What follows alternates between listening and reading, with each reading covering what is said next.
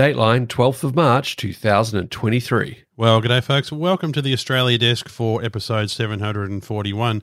Now, Grant, I think I'm finally getting my voice back after Avalon. I've been a little bit scratchy and croaky the last few weeks. I think I may have just talked a little bit too much, breathed in too much dust and airshow stuff.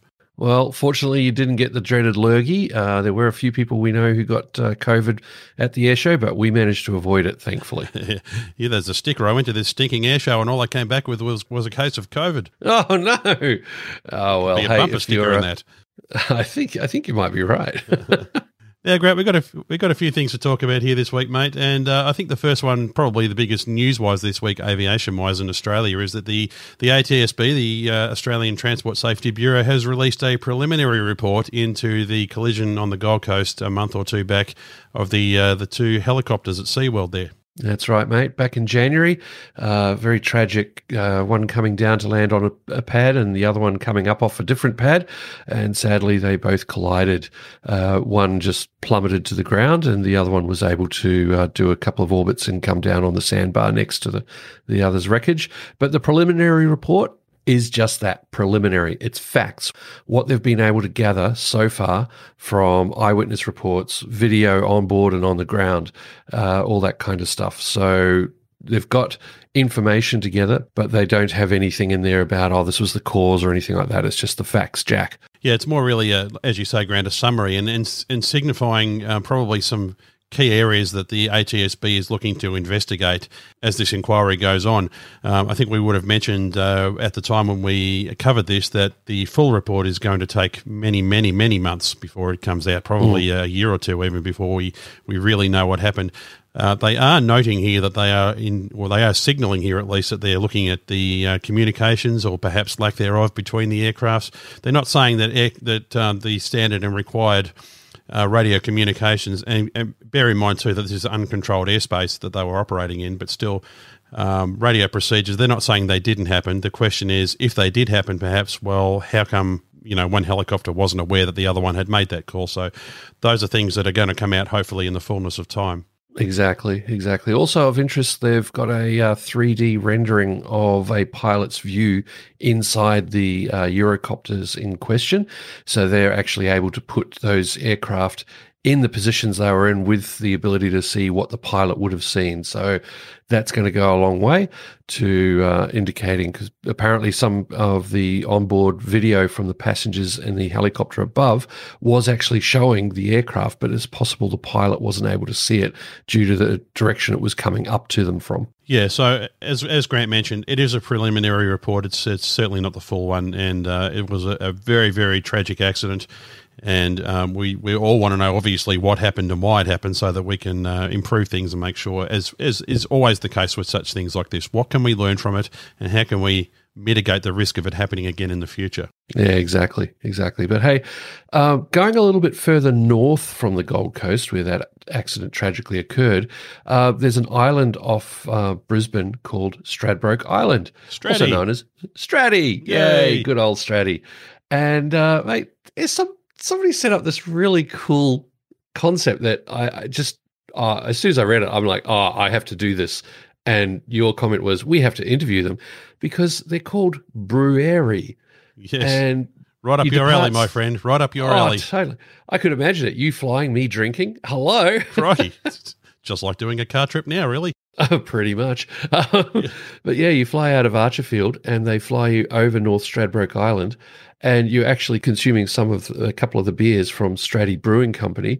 And uh, then you actually get to land on North Stradbroke Island and go and have lunch and a few more beers at the actual brewery itself. And then you can jump on the ferry and come back and get your own way back, or you can, you know, pay a bit extra and have the aircraft stick around, and then they'll actually fly you back to Brisbane. I think this is brilliant. Now, there's only one caveat that I'd put on this, Grant, and that is, of course, um, how plush is the aircraft interior because you know I actually think that I'd want it to be very very basic and easily cleanable because just imagine if you get someone who's not really uh, you know au fait with flying in a light aircraft and you uh, take them up and get them half tanked well that may not be a good outcome for those who have to clean said aircraft I'm just saying. Well mate it's only 3 cans. One's a lager oh my goodness 3 ale. cans I'd be out of my ear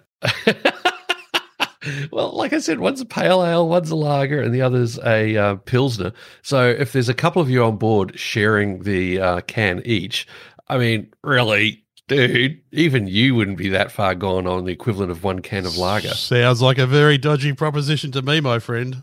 hey, I did see sheepskin in the photos, so um, yeah, I think we've got to give this a whirl, mate. Absolutely, we certainly have to check it out. If you want to check it out, Straddy Brewairy Tours. It's a bit weird. .com.au, and uh, we'll put a link to that in the show notes. In the show week. notes, yes, absolutely, where you can uh, just click on it rather than have to pronounce it like I just tried three times. Anyhow, Grant, uh, moving on to this last story here, and uh, flicking from something that you like to drink to something that I drink way too much of, and that's coffee. It looks like, uh, according to this headline in the uh, New Daily, it says more flying coffees forecast as Google to expand drone tech. Well, flying coffees, that could be also a very bad proposition for my ever skyrocketing blood pressure, Grant. I know, right? You wouldn't even have to get up from the edit desk to get your next coffee. It'd just be, I mean, I'm sure you could train one of the dogs to bring it in from the backyard. Oh, that's a very good idea. I'd never thought of that. Ha ha! But uh, yes, so Google Wing have been doing some trials in California with self loading drones, and now they're about to do it here in Australia over the next, uh, I think it's the next year or so. And they've already been operating in Canberra and in parts of Brisbane, where they have done thousands of deliveries of uh, such goodies as coffee, food, and light groceries. All right, so we could delete the light groceries. Who needs those? Food, well, maybe, but coffee, you say? I'm very interested in coffee. You had me at coffee. well, apparently, Wing has delivered more than 330,000 packages in Australia since 2017. So, yeah. Yep, you had him at coffee, folks. You heard it here first. Steve, new client as soon as they open up in the uh, right area of Melbourne. So get on that wing. okay. All right. Well, that's all the news we have for this week. We thought what we might do just to give a sample of uh, some of the coverage that we, we did at uh, Avalon while we were there.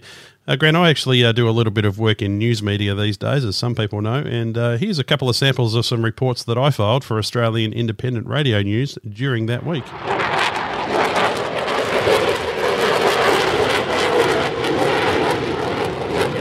RAAF's F 35 fighter is without doubt the star of the flying displays here at Avalon, with Defence keen to show some of its impressive high and low speed handling capabilities. Development of the program is ongoing, and Program Director for Lockheed Martin, Stephen Over, has told Air News the delivery program for the aircraft, both here in Australia and more widely, is gaining momentum. Uh, 60 of them have been delivered uh, to Australia, with 12 more to come. And we forecast over the life of the program, as we look out 30, 40 years from now, a total program number that will probably approach at least 4,000. At the Australian International Air Show, I'm Steve Visscher for Air News. Day three of the air show sees further displays of high tech military hardware, but it's not all about the big stuff. The Defence Force's miniature drone racing tent is said to be a big hit as gates open to the general public. Wing Commander Kieran Joyce has told Air News it's a great way for the Defence Force to engage with young people. Kids love drone racing. And for the public days at the last air show, the grandstand was packed. Uh, all the kids love watching the action. They love watching the pilots rebuilding their aeroplanes. They love watching the crashes. So we went bigger this time. And gates open to the public here at Avalon from midday tomorrow. At the Australian International Air Show, Steve Visscher for Air News. Well, there you go, mate. Crikey, that, that guy sounds really professional. We should give him a job here. I know, right? Uh, mate, he could actually improve the quality of aviation reporting in the mainstream media. There'll be way less Blowmaster awards. Absolutely. Now, Grant, in that F 35 report, uh, there is a bit of a magic of radio moment, and uh, we might just put it out there for our listeners. We won't say what it is, but let's see if anybody can pick what it is in that F 35 report. And um, you know, we'll, we'll see uh, perhaps if people send in uh, some emails to Max and they can tell him what they think it is, and we'll we'll judge the responses for the following Australian news desk. Well, that means they've got a month to do it because I'm doing the Benalla Air Show next weekend, and you're busy driving trains, so who knows when we're going to get to do it?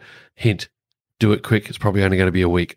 Yes, that's exactly right. Now, the uh, finishing touches are being put on the uh, relaunch episode of Plane Crazy Down Under, and I'm pretty hopeful that uh, we'll have that launched probably within the next week or so. So mm-hmm. please make sure that your uh, your RSS feed is updated in your podcatcher to make sure it picks up our new feed. We'd really appreciate it, and uh, we'll certainly be sure to let you know when that comes out. But until then, Well, I guess I better go away and do some more editing. I'm Steve Visscher. And I'm Grant McHerron. Steve, mate, sorry. I, I, the real reason I can't do next week is because I'm going, I'm going up to Straddy for a beer. Go as if I didn't guess that already.